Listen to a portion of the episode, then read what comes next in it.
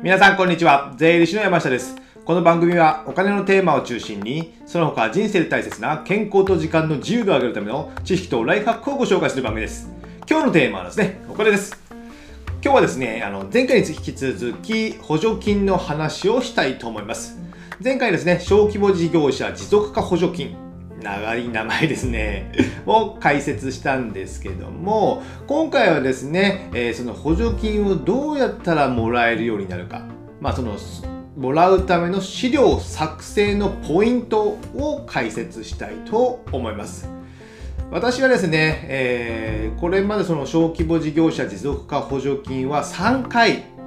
えー、もらっていまして1回目が、えー、個人事業の時ですかね。あの時はホームページを基本大きく作ったのかな。作り変えたのかな。時にもらったのが40万ぐらいもらった。40数万円もらいました。で2回目が、えー、自分の会社の法人にして法人にした時にも、えー、50万ぐらい。これはねホームページの、まあ、バージョンアップとあとチラシアナログのチラシを作ってデザインしてそして、え、商工会議所の会員さんに配ったりしてました。で3回目。これ今申請中なんですけどもこれでですね、えー、130万ぐらいこれもらいます。ですのでこれがウェブ広告とか、えー、LP ランディングページ作ったりとかですね、えー、ここねウェブ広告結構使いましたね。LINE 広告やら Google 広告やらですね。いろいろ使って LP 作ったりして、えー、これで130万。あ、これに、あの、この130万の中にはですね、30万ぐらいかな。30万ぐらいは、あの、コロナの感染症対策で、えー、もらったものが、まあ、空気清浄機とかですね、マスク代とかね。えー、そういったものをもらったので、それとは別だったら100万ぐらいですかね。なので、トータルすると、まあ、200万以上は、この補助金で僕はもらってるんですよね。で、僕がこれまでこの、3回とも申請して3回とも通ってますのでこれまで僕はどのようにして、えー、補助金を通る書類を作ったのかっていうのを自分なりにですねさっきまとめてましたのでそのポイントを3つありますのでご紹介したいと思います、えー、まず3つご紹介するとですね、えー、1番目。その補助金の事業の目的をしっかり理解すること。事業の目的。で2つ目、えー、補助事業名。まあ、タイトルみたいなもんですかね。プレゼンのタイトルみたいな。そういったタイトルをしっかり分かりやすく作ろうってことです。で、3つ目が、えー、資料は、まあ、誰でも見やすく分かりやすく、まあ、具体的に作るってことですね。この3つを解説していきたいと思います。じゃあ1つ目、事業の目的。ちょっとカンペ読むんですけども、今から。少々お待ちください。あの補助じ、えー、補助金ってですね、その補助金をやるための、えー、事業の目的っていうのがあるんですよ。何かしらの目的。で、その目的に達成、達成するというか、目的に合った人に補助金を支給するっていうことなんですよね。で、それそれをしっかりまず理解するってことです。だかピント外れの、えー、提案をしても、それには採用されないってことなんですよね。で、ちょっと読み上げますと、補助、この小規模事業者持続化補助金のえー、ポイントですねあ目的ですねこの本補助事業は持続的な経営に向けた経営計画に基づく小規模事業者の地道な販路開拓の取り組みや地道な販路開拓と合わせて行う業務効率化の取り組みを支援するためそれに要する経費の一部を補助するものですって書いてあるちょっと難しくなりましたね。まあ、簡単に言うと、継続的な経営、まあ、持続的な経営に、えー、販路開拓と業務効率化。この2つがポイントなんですよ。販路開拓と業務効率化。これに、えー、補助をしますよってことです。販路開拓っていうのは事例があるんですけども、えー、新たな市場への参入に向けた売り方の工夫や新たな顧客層の獲得に向けた商品の改良や開発ってことですね。例えば反則費ですよ。えー、今までアナログでやったのをオンラインでやる、ウェブでやるとかですね、ウェブだけしかなかったのをアナログでやるとか、今までとは違った販路開拓、反則費を使うってことです。それに合わせて、えー、業務効率化なので、まあ、IT とかクラウドとかそういったものを活用して、えー、販路を開拓する、まあ、効率化、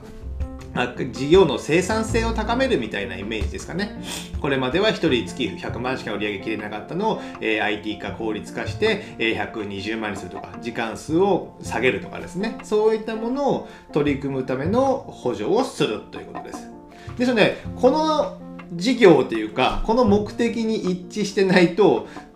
いい事業っていうか、新たなことをやろうとしても、まあ、それには補助されないってことなんですね。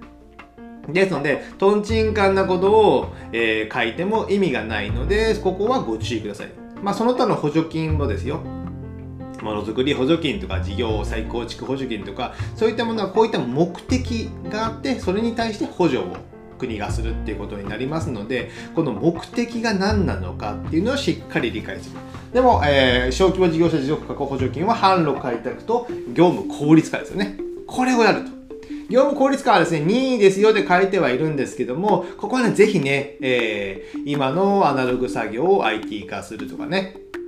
AI に読み込ませる。そういったサービスもね、使って業務効率化するような投資をすることによって、えー、採用されやすくなりますからね。なので1番目は業務、えー、補助金の目的をしっかり理解するってことです。簡単ですね。はい。じゃあ続いて2番目。この小規模事業者持続化補助金にはですね、何度もすみませんね、えー、補助事業名っていうのがあるんですよ。まあタイトルみたいな感じ。まあ、ポッドキャストや YouTube で言えばタイトルみたいな感じですよ。あサムネみたいなね。補助事業名というのが、えっ、ー、とね、30文字以内。30文字以内に書いてくださいって書いてあるんですけども、なので、まずこのこの書類を審査審査する人たちは、書類をパッと見て、補助事業名っていうのである程度想像できる事業を書いた方がいいってことです。なのでここにねあんまり専門的な言葉や用語を持ってくると、えー、審査する人たちは、まあ、あの中小企業診断士とかそういったね、えー、まあ、経営とかこういった経営事業計画とか見られてるのが多いんですけどももう全業種わかるわけではないので、まあ、飲食店に強いとか製造業等に強いとかいろんな方がいらっしゃいますのである程度その分かるような誰でもですね資料タイトルをつけなきゃいけない。タイトルって言いますか事業名ですね。で30文字以内。ですので、えー、僕のおすすめとしてはですね、まあ、あまり人には言ってないですけど あすぐわかるんですけど、この小規模事業者持続化補助金っていうのが、まあ、過去4、5年あったんですけども、えー、まあ、最近のでいいんですよ。えー、採択された、まあ、取り入れられた、決まった事業者の会社名と補助事業名っていうのがですね、インターネットで公開されてるんですよ。まあ、まあ僕の会社であればなんとか事業なんとか事業ってですね30文字以内に書いてあるその事業名をできるだけ、えー、いっぱい見てください。採択された事業ってことはこの補助金に通った事業ってことなんですよね。ですのであ僕の、まあ、例えば税理士の教師であればこういった事業名を書いた方が通りやすいんだなとかですね。こういった単語を用いた方が通りやすいんだなっていうのがですね意外とわかるんですよ。印刷業とか飲食店とかね何でもいいんですけどそういった自分で、えー、同じような業種がないか。日本全国出てるんでこれは。何々会社の印刷業の何々事業をやりますと。その事業名の補助事業名が書いてあるのであこういった事業であれば、えー、採用されやすいんだなっていうことですねなのでそこを一旦研究するってことですねバーッと見るだけでいいですやっぱり流行り廃りっていうのもありますので、最新なのを見た方がいいでしょうね。僕も見て、えー、こういったクラウドとか方が入れた方がいいから、前回はクラウドとかが入れたのかな。そんな感じで入れたと思うんですけども、やっぱ業務効率化にも関係するからですね。そういったクラウドを入れたがいい、IT を入れたがいい、オンラインを入れたがいいとかですね、えー、どういった SNS を入れた方がいい、単語を入れた方がいいとかですね、そういったのがあるんですよ。で、それそういったものをちょっと研究して、で自分のやりたい事業にプラスアルファして、えー、タイトルを決めるということにすればかなり通りやすくなると思いますのでここも分かりやすくってことですね。では2つ目、えー、補助事業名補助事業名はしっかり分かりやすくつけるってことですね。で3番目。これはね、えー、資料はやっぱこういった資料、えー、まあ事業計画とかいう作るのはですね、えー、誰でも見やすく分かりやすくあと具体的に作るところです。具体的に。やっぱねあのまあ、ちょっとずれる話かもしれませんけどメールでですねあのメールって普通文章バーって書いてどっかで開業するとかあまり長くずっと一行に続けないじゃないですか。あんまり続けるとパソコンで見るとの左から右にずっとね 視線をやらなきゃいけなくなって結構読みづらいですよね。スマホだったらまあ多少あるんですけどまあ文章がボンってくるので圧迫感もありますよね。なのである程度のとこで開業する。あれもね、えー、なんていうんですかね。相手への配慮じゃないですか。見やすくなるとかですね。ですのでこういった資料もワードで書くんですけども文章をバーッと詰めて書かないと。えー、一段落ああ一行っていうか一段落書いたら、えー、23行書いたら次の開業は空白でスペースで開けてもう一段下げて書くとかですね。で、えー、大事なポイントは、えー、なんていうか太字にして、えー、アンダーラインを引くとか。あとですね、えー、お店の写真をここに入れる。で今のメニューを入れる。で今の商品の写真を入れるとか。そういったですね図とか写真とかあとイラストをこのワードの中にでも当てはめていけばその文章を読みながら、まあ、審査する人がですね審査する人が文章を読みながらそのイラストや写真を見るとイメージが湧きやすいんですよ。まあ皆さんもそうですよね。全然知らない人の会社の事業をいきなりポンと見せられても全くね入ってこないですよね。普通の人はですね。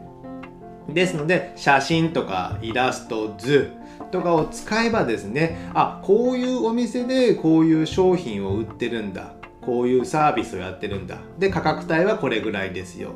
で、えー、商品はこんな感じですよ店構えはこんな感じですよという写真を載せればですね